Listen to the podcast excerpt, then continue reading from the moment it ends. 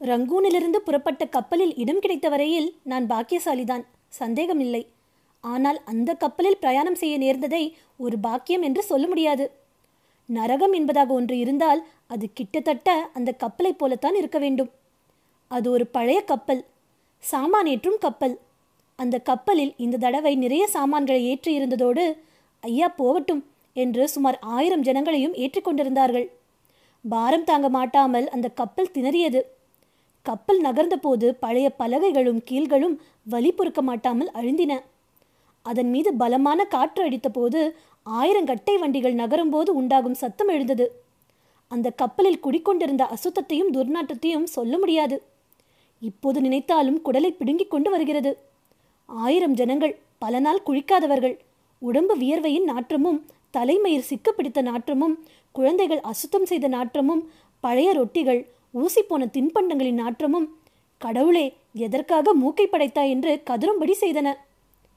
கப்பலில் ஏறியிருந்த ஜனங்களின் பீதி நிறைந்த கூச்சலையும் ஸ்திரீகளின் சோக புலம்பலையும் குழந்தைகளின் காரணமில்லாத ஓலத்தையும் இப்போது நினைத்தால் கூட உடம்பு நடுங்குகிறது. ஒவ்வொரு சமயம் இந்த மாதிரி ஜனங்கள் உயிர் பிழைத்து இந்தியா போய் சேர்வதிலே யாருக்கு என்ன நன்மை? இந்த கப்பல் கடலில் மூழ்கி போய்விட்டால் கூட நல்லதுதான் என்று படு பாதகமான எண்ணம் கூட என் மனதில் தோன்றியது. உலகமெங்கும் பரவியிருந்த ராட்சச யுத்தத்தின் விஷக்காற்று இப்படியெல்லாம் அப்போது மனிதர்களின் உள்ளத்தில் கிராதக எண்ணங்களை உண்டு பண்ணியிருந்தது. இவ்விதம் அந்த அழகான கப்பலில் ஒரு நாள் பிரயாணம் முடிந்தது. மறுநாள் பிற்பகலில் கம்பி இல்லாத தந்தி மூலம் பயங்கரமான செய்தி ஒன்று வந்தது. ஒரு ஜப்பானிய குரூசர் அந்த பக்கமாக வந்து கொண்டிருக்கிறது என்பதுதான் அந்த செய்தி. கப்பலின் கேப்டனுக்கு இப்படி ஒரு செய்தி வந்திருக்கிறது என்பது எப்படியோ அந்த கப்பலில் இருந்த அவ்வளவு பேருக்கும் சிறிது நேரத்துக்கெல்லாம் தெரிந்து போய்விட்டது. கப்பல் நாயகனுக்கு வந்த செய்தி ஒரே குரூசர் கப்பலை பற்றியது. கப்பல் பிரயாணிகளுக்கு அந்த செய்தி பரவிய போது ஒரு குரூசர் ஒரு பெரிய ஜப்பானிய கப்பற்படை ஆகிவிட்டது. சப்மரீன் என்னும் நீர்மூழ்கிகளும் டிஸ்ட்ராயர் என்னும் நாசகாரிகளும் ட்ரெட்நாட் கப்பல்களும் விமானத்தள கப்பல்களுமாக பேச்சுவாக்கில் பெருகிக் கொண்டே போயின. ஏற்கனவே பயப்பிராந்தி கொண்டிருந்த ஜனங்களின் நிலைமையை இப்போது சொல்ல வேண்டியதில்லை. ராவணன் மாண்டு விழுந்த செய்தியை கேட்ட லங்காபுரி வாசிகளைப் போல் அவர்கள் அழுது புலம்பினார்கள். இதுகாரும் சென்னை துறைமுகத்தை நோக்கி சென்ற கப்பல் இப்போது திசையை மாற்றிக்கொண்டு தெற்கு நோக்கி சென்றது. ஓர் இரவும் ஒரு பகலும் பிரயாணம் செய்த பிறகு சற்று தூரத்தில் ஒரு தீவு தென்பட்டது. பசுமை போர்த்த குன்றுகளும் பாறைகளும் வானளாவிய சோலைகளும் அந்த தீவில் காணப்பட்டன. திருமாலின் விசாலமான மார்பில் அணிந்த மரகத பதக்கத்தைப் போல் நீலக்கடலின் மத்தியில் அந்த பச்சை வர்ண தீவு விளங்கியது. மாலை நேரத்து சூரியனின் பசுமொன் கிரணங்கள் அந்த மரகத தீவின் விருச்சங்களின் உச்சியை தழுவி விளையாடிய அழகை கம்பனையும் காளிதாசனையும் போன்ற மகாகவிகள் தான் வர்ணிக்க வேண்டும். எந்த நிமிஷத்தில் கப்பலின் மீது ஜப்பானிய குண்டு விழுந்து கூண்டோடு கைலாசமாக கடலில் மூழ்கப் போகிறோமோ என்று பீதி கொண்டிருந்த நிலைமையிலே கூட அந்த தீவின் அழகை பார்த்தவுடனே பிரயாணிகள் ஆகாகாரம் செய்தார்கள். கப்பல் தீவை நெருங்கிச் செல்ல செல்ல பிரயாணிகளுக்கு மறுபடியும் ஒரு கவலை உண்டாயிற்று. அந்த தீவின் மேலே கப்பல் மோதிவிடப் போகிறதே என்றுதான். ஆனால் அந்த பயம் சடுதியில் நீங்கிற்று. தீவின் ஒரு பக்கத்தில் கடல் நீர் உள்ளே புகுந்து சென்று ஒரு இயற்கையான ஹார்பரை சிருஷ்டித்திருந்தது. அந்த கடல் நீர் ஓடைக்குள்ளே கப்பல் புகுந்து சென்றது. சிறிது நேரத்துக்கெல்லாம் கப்பல் நின்றது. நங்கூரமும் பாய்ச்சியாயிற்று. கப்பல் நின்ற இடத்திலிருந்து பார்த்தால் நாலாபுரமும் பச்சை போர்வை போர்த்திய குன்றுகள் சூழ்ந்திருந்தன. வெளியிலே அகண்ட சமுத்திரத்தில் பிரயாணம் செய்யும் கப்பல்களுக்கு அந்த இயற்கை ஹார்பருக்குள்ளே கப்பல் நங்கூரம் பாய்ச்சி நிற்பது தெரிய முடியாது. கப்பல் நின்று சிறிது நேரம் ஆனதும் நானும் இன்னும் சிலரும் கப்பல் நாயகரிடம் போனோம். நிலைமை எப்படி என்று விசாரித்தோம். இனி அபாயம் ஒன்றும் இல்லை கம்பியில்லா தந்தியில் மறுபடி செய்தி வரும் வரையில் இங்கே நிம்மதியா இருக்கலாம் என்றார் கேப்டன். பிறகு அந்த தீவை பற்றி விசாரித்தோம். அதற்கு பெயர் மோகினி தீவு என்று கேப்டன் கூறி இன்னும் சில விவரங்களையும் தெரிவித்தார். இலங்கைக்கு தென்கிழக்கே மூன்று நாள் பிரயாண தூரத்தில் அந்த தீவு இருக்கிறது. அநேகருக்கு அத்தகைய தீவு ஒன்று இருப்பதே தெரியாது. தெரிந்தவர்களிலும் ஒரு சிலருக்குத்தான் இம்மாதிரி அதற்குள்ளே கடல் புகுந்து சென்று ரகசிய இயற்கை ஹார்பர் ஒன்றை சிருஷ்டித்திருக்கிறது என்று தெரியும். அது சின்னஞ்சிறிய தீவுதான். ஒரு கரையிலிருந்து இன்னொரு கரைக்கு மூன்று கத தூரத்துக்கு மேல் இராது. தற்சமயம் அந்த தீவில் மனிதர்கள் யாரும் இல்லை. ஒரு காலத்தில் நாகரிகத்தில் சிறந்த மக்கள் அங்கே வாழ்ந்திருக்க வேண்டும் என்பதற்கான சின்னங்கள் பல இருக்கின்றன. அஜந்தா எல்லோரா மாமல்லபுரம் முதலிய இடங்களில் உள்ளவை போன்ற பழைய காலத்து சிற்பங்களும் பாழடைந்த கோயில்களும் மண்டபங்களும் அத்தீவில் இருக்கின்றன. வளம் நிறைந்த அத்தீவில் மக்களை குடியேற்றுவதற்கான சிறு சில முயற்சிகள் செய்யப்பட்டன. அவை ஒன்றும் பலன் தரவில்லை. சில நாளைக்கு மேல் அந்த தீவில் வசிப்பதற்கு எவரும் இஷ்டப்படுவதில்லை. ஏதேதோ கதைகள் பல அத்தீவை பற்றி சொல்லப்படுகின்றன. அதோ தெரிகிறதே அந்த குன்றின் மேல் ஏறி பார்த்தால் நான் சொன்ன பழைய காலத்து சிற்ப அதிசயங்கள் எல்லாம் பார்க்கலாம். இதற்கு முன்னால் ஒரே ஒரு தடவை நான் அக்குன்றின் மேல் ஏறி பார்த்திருக்கிறேன். ஆனால் தீவுக்கு உள்ளே போய் பார்த்தது கிடையாது என்றார் கப்பல் நாயகர். இதை கேட்டதும் அந்த குன்றின் மேல் ஏறி பார்க்க வேண்டும் என்கிற அடக்க முடியாத ஆர்வம் என் மனதில் ஏற்பட்டுவிட்டது. பழைய காலத்து சிற்பம் சித்திரம் இவற்றில் எனக்குள்ள சபலம்தான் உமக்கு தெரியுமே? கேப்டன் கூறிய விவரங்களை கேட்ட இன்னும் சிலரும் என் மாதிரியே ஆசை கொண்டதாக தெரிந்தது. எல்லோருமாக சேர்ந்து கப்பல் நாயகரிடம் இங்கே கப்பல் வெறுமனேதானே நின்று கொண்டிருக்கிறது? படகிலே சென்று அந்த குன்றின் மேல் ஏறி பார்த்துவிட்டு வரலாமே என்று வற்புறுத்தினோம். கப்பல் நாயகரும் கடைசியில் எங்கள் விருப்பத்துக்கு இணங்கினார். இப்போதே மாலையாகிவிட்டது. சீக்கிரத்தில் திரும்பிவிட வேண்டும். நான் இல்லாத சமயத்தில் ஏதாவது முக்கியமான செய்தி வரலாம் அல்லவா? என்று சொல்லிவிட்டு கப்பலில் இருந்த படகுகளில் ஒன்றை இறக்கச் சொன்னார். கேப்டனும் நானும் இன்னும் நாலைந்து பேரும் படகில் ஏறிக்கொண்டோம். தாம் இல்லாத போது ஏதேனும் செய்தி வந்தால் தமக்கு கொடி சமிக்ஞை மூலம் அதை தெரியப்படுத்துவது எப்படி என்று தம்முடைய உதவி உத்தியோகஸ்தரிடம் கேப்டன் தெரிவித்துவிட்டு படகில் ஏறினார். அந்த இடத்தில் கொந்தளிப்பு என்பதே இல்லாமல் தண்ணீர் பரப்பு தகடு போல இருந்தது. படகை வெகு சுலபமாக தள்ளி கொண்டு போய் கரையில் இறங்கினோம். கரையோரமாக சிறிது நடந்து சென்ற பிறகு வசதியான ஒரு இடத்தில் குன்றின் மீது ஏறினோம். குன்றின் உயரம் அதிகம் இல்லை. சுமார் ஐநூறு அல்லது அறுநூறு அடிதான் இருக்கும். என்றாலும் சரியான பாதை இல்லாதபடியால் ஏறுவதற்கு சிரமமாகவே இருந்தது. மண்டி வளர்ந்திருந்த செடிகள் கொடிகளுக்குள்ளே புகுந்து அவற்றை கையால் ஆங்காங்கே விலக்கி விட்டு கொண்டு ஏற வேண்டியிருந்தது. முன்னே நான் பார்த்ததற்கு இப்போது காடு அதிகமாக மண்டிவிட்டது என்றார் கப்பல் நாயகர். நல்ல வேளையாக அப்படி மண்டியிருந்த செடிகள் முச்செடிகள் அல்ல. ஆகையால் அரை மணி நேரத்துக்குள் குன்றின் உச்சிக்கு போய் சேர்ந்தோம். சூரியன் மறையும் தருணம். மஞ்சள் வெயிலின் கிரணங்கள் இன்னமும் அந்த பச்சை தீவின் உச்சி சிகரத்தின் மீது விழுந்து அதற்கு பொன்மகுடம் சூட்டிக் கொண்டிருந்தன. அதோ பாருங்கள் என்றார் கப்பல் நாயகர். அவர் சுட்டிக்காட்டிய திசையை நோக்கினோம். பார்த்த கண்கள் பார்த்தபடியே அசைவென்று நின்றோம். திகைத்தோம் ஸ்தம்பித்தோம் ஆச்சரிய கடலில் மூழ்கினோம் என்றெல்லாம் சொன்னாலும் உள்ளபடி சொன்னதாகாது. இந்த உலகத்தை விட்டு வேறொரு அற்புதமான சொப்பன லோகத்துக்கு போய்விட்டோம் என்று சொன்னால் ஒருவேளை பொருத்தமாய் இருக்கலாம் வரிசை வரிசையாக விஸ்தாரமான மணிமண்டபங்களும் கோயில் கோபுரங்களும் ஸ்தூபங்களும் விமானங்களும் கண்ணுக்கு எட்டிய தூரம் காட்சியளித்தன. பர்மாவில் உள்ளவை போன்ற புத்த விகாரங்கள் தமிழகத்தில் உள்ளவை போன்ற விஸ்தாரமான பிரகார மதில்களுடன் கூடிய கோயில்கள் வானழாவிய கோபுரங்கள் தேர்களைப் போலும் ரதங்களைப் போலும் குன்றுகளை குடைந்து அமைந்த ஆலயங்கள் ஆயிரங்கால் மண்டபங்கள் ஸ்தூபி வைத்த விமானங்கள் ஸ்தூபி இல்லாத மாடங்கள் பாறைகளில் செதுக்கிய அபூர்வமான சிற்பங்கள் நெடிய பெரிய சிலைகள். ஆஹா அவ்வளவையும் பார்ப்பதற்கு ஆண்டவன் இரண்டே கண்களை கொடுத்திருப்பது எவ்வளவு பெரிய அநியாயம் என்று தோன்றியது. அந்த காட்சியை பார்க்க பார்க்க ஒரு பக்கம் சந்தோஷமாயிருந்தது. இன்னொரு பக்கத்தில் காரணம் தெரியாத மனச்சோர்வும் உற்சாக குறைவும் ஏற்பட்டன. காரணம் தெரியாத என்று சொன்னேனா? தவறு தவறு. காரணம் தெளிவாகவே இருந்தது. அந்த அதிசய சிற்பங்கள் எல்லாம் மிக மிக பழமையானவை. பல நூறு ஆண்டுகளுக்கு முன்னால் எந்த மகா புருஷர்களாலோ கட்டப்பட்டவை. நெடுங்காலமாக பழுது பார்க்கப்படாமலும் செப்பனிடப்படாமலும் கேட்பாரற்று கிடந்து வருகிறவை. நாலாபுரமும் கடலில் தோய்ந்து வரும் உப்பு காற்றினால் சிறிது சிறிதாக தேய்ந்து மழுங்கி போனவை. ஒரு காலத்தில் இந்த தீவில் வாழ்ந்த மக்கள் குதூகலமாயும் கோலாகலமாயும் கலைப்பண்பு நிறைந்த வாழ்க்கை நடத்தியிருக்க வேண்டும்.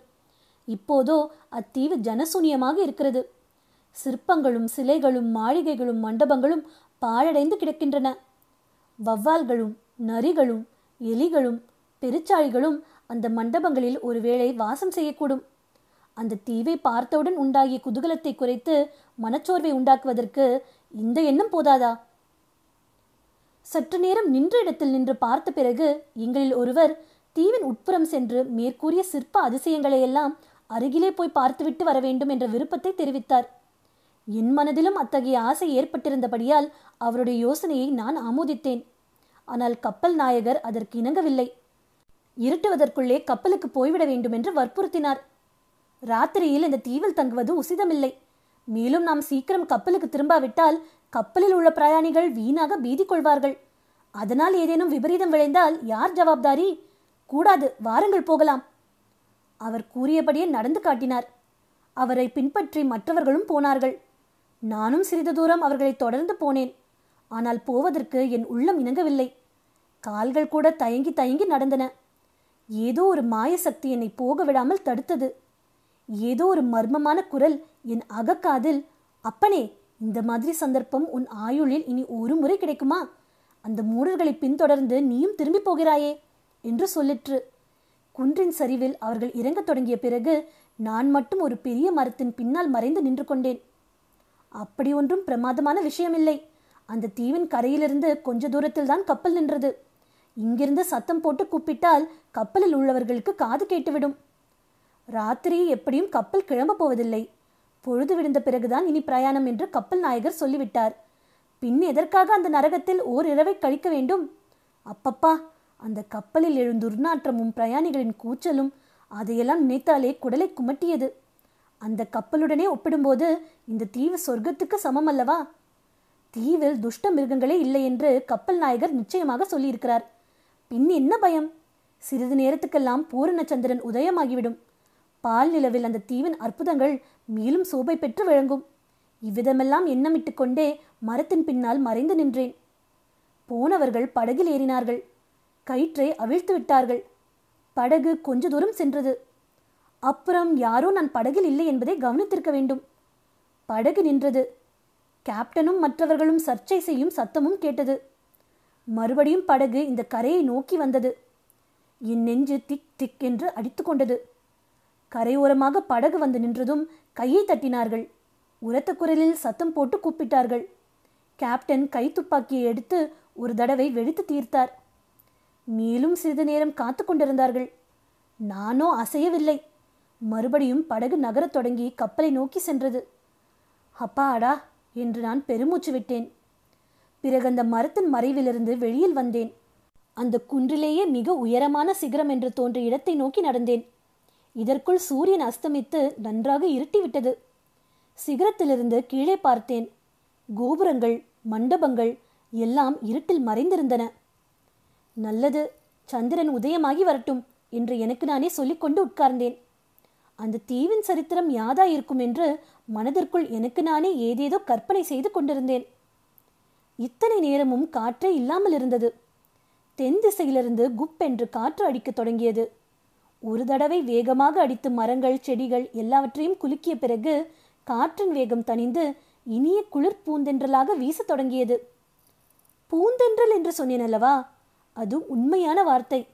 ஏனெனில் அந்த இனிய காற்றில் மல்லிகை பாரிஜாதம் பன்னீர் செண்பகம் ஆகிய மலர்களின் சுகந்தம் கலந்து வந்தது. சற்று நேரத்துக்கு பிறகு பூவின் மனதோடு அகில் புகை சாம்பிராணி புகை சந்தனத்தூள் புகையின் மனம் முதலியவையும் சேர்ந்து வரத் தொடங்கின. இத்தகைய அதிசயத்தை பற்றி நான் எண்ணிக்கொண்டிருக்கையில் மற்றொரு அதிசயம் ஏற்பட்டது. மாலை நேரங்களில் ஆலயங்களில் அடிக்கப்படும் ஆலாச்சமணி சத்தம் வருவது போல கேட்டது. மணி சத்தம் எங்கிருந்து வருகிறது? என்ற வியப்புடன் நாலுபுறமும் நோக்கினேன். ஆஹா அந்த காட்சியை என்னவென்று சொல்லுவேன் பூரணச்சந்திரன் கீழ்வானத்தில் உதயமாகி சற்று தூரம் மேலே வந்து அந்த தீவின் கீழ் திசையில் இருந்த மரங்களின் உச்சியில் தவழ்ந்து தீவின் பள்ளத்தாக்கில் பால் நிலவி பொழிந்தது. அந்த மோகன நிலவொளியில் முன்னே நான் சூரிய வெளிச்சத்தில் பார்த்த கோயில் கோபுரங்கள் புத்த விகாரங்கள் மணிமண்டபங்கள் ஸ்தூபங்கள் விமானங்கள் எல்லாம் நேற்றுதான் நிர்மாணிக்கப்பட்டன போல புத்தம் புதியனவாக தோன்றியது. பல நூறு வருஷத்து கடல் காற்றில் அடிபட்டு சிதிலமாகி போன பழைய காலத்து சிற்பங்களாக அவை தோன்றவில்லை. அந்த அற்புத காட்சியும் ஆலாச்சமணி ஓசையும் மலர்களின் மனதோடு கலந்து வந்து அந்த அகில் சாம்பிராணி வாசனையும் இவையெல்லாம் உண்மைதானா அல்லது சித்தப்பிரமையா என்று நான் சிந்தித்துக் கொண்டிருக்கையில் இதுவரை பார்த்த அதிசயங்களை காட்டிலும் பெரிய அதிசயம் ஒன்றை கண்டேன். ஜனசஞ்சாரமற்ற நிர்மானுஷ்யமான தீவு என்றல்லவா கப்பல் நாயகர் சொன்னார்? அந்த தீவின் உட்பகுதியிலிருந்து சிற்பங்களும் சிலைகளும் இருந்த பகுதியிலிருந்து இரண்டு பேர் வந்து கொண்டிருந்தார்கள். நான் இருந்த திசையை நோக்கியே அவர்கள் வந்தார்கள். நான் இருப்பதை பார்த்துவிட்டு தான் வருகிறார்களோ என்று தோன்றியது. சீக்கிரமாகவே குன்றின் அடிவாரத்தை அடைந்து அதில் நான் இருந்த சிகரத்தை நோக்கி ஏறத் தொடங்கினார்கள். அதை பார்த்ததும் எனக்கு முதலில் ஓட்டம் எடுக்கலாமா என்று தோன்றியது. ஆனால் எங்கே ஓடுவது? எதற்காக ஓடுவது? தண்ணீர் கரை ஓரம் ஓடிச் சென்று கூச்சல் போடலாம். கூச்சல் போட்டால் கப்பலில் உள்ளவர்கள் வருவார்களா? என்ன நிச்சயம்? இதற்குள் கொஞ்சம் தைரியமும் பிறந்துவிட்டது. எதற்காக ஓட வேண்டும் என்று தோன்றிவிட்டது. ஓட எத்தனித்திருந்தாலும் பயன் விளைந்திராது என் கால்கள் ஓடும் சக்தியை இழந்து நின்ற இடத்திலேயே ஊன்றி போய்விட்டன. குன்றின் மேல் ஏறி வருகிறவர்களை உற்று பார்த்து கொண்டே இருந்தேன். ஒரு கணமும் என் கண்களை அவர்களிடமிருந்து அகற்ற முடியவில்லை. அவர்கள் யார்? இங்கே எப்போது வந்தார்கள்? எதற்காக வந்தார்கள்? எவ்விதம் வாழ்க்கை நடத்துகிறார்கள்? என்றெல்லாம் தெரிந்து கொள்வதில் அவ்வளவு ஆர்வம் எனக்கு உண்டாகிவிட்டது. சில நிமிஷத்துக்கெல்லாம் அவர்கள் அருகில் நெருங்கி வந்துவிட்டார்கள். இருவரும் கைகோர்த்து கொண்டு நடந்து வந்தார்கள். அவர்களில் ஒருவர் ஆடவர் இன்னொருவர் பெண்மணி. இருவரும் நவயவன பிராயத்தினர். மன்மதனையும் ரதியையும் ஒத்த அழகுடையவர்கள். அவர்கள் உடுத்தியிருந்த ஆடைகளும் அணிந்திருந்த ஆபரணங்களும் மிக விசித்திரமாய் இருந்தன. ஜாவா தீவிலிருந்து நடனமாடும் கோஷ்டியார் ஒரு தடவை தமிழ்நாட்டுக்கு வந்திருந்தார்களே. பார்த்ததுண்டா? அம்மாதிரியான ஆடை ஆபரணங்களை அவர்கள் தரித்திருந்தார்கள். நான் நின்ற இடத்துக்கு அருகில் மிக நெருக்கமாக அவர்கள் நெருங்கி வந்தார்கள். என் முகத்தை உற்று பார்த்தார்கள். நான் அணிந்திருந்த உடையை உற்று பார்த்தார்கள். என் மனதில் ஆயிரம் கேள்விகள் எழுந்தன. அவர்களை கேட்பதற்குத்தான் ஆனால் ஒரு வார்த்தையாவது என்னுடைய நாவில் வரவில்லை. முதலில் அந்த யவன புருஷன்தான் பேசினான். வாருங்கள் ஐயா வணக்கம் என்று நல்ல தமிழில் என்னை பார்த்து சொன்னான். என் உடம்பு புல்லரித்தது.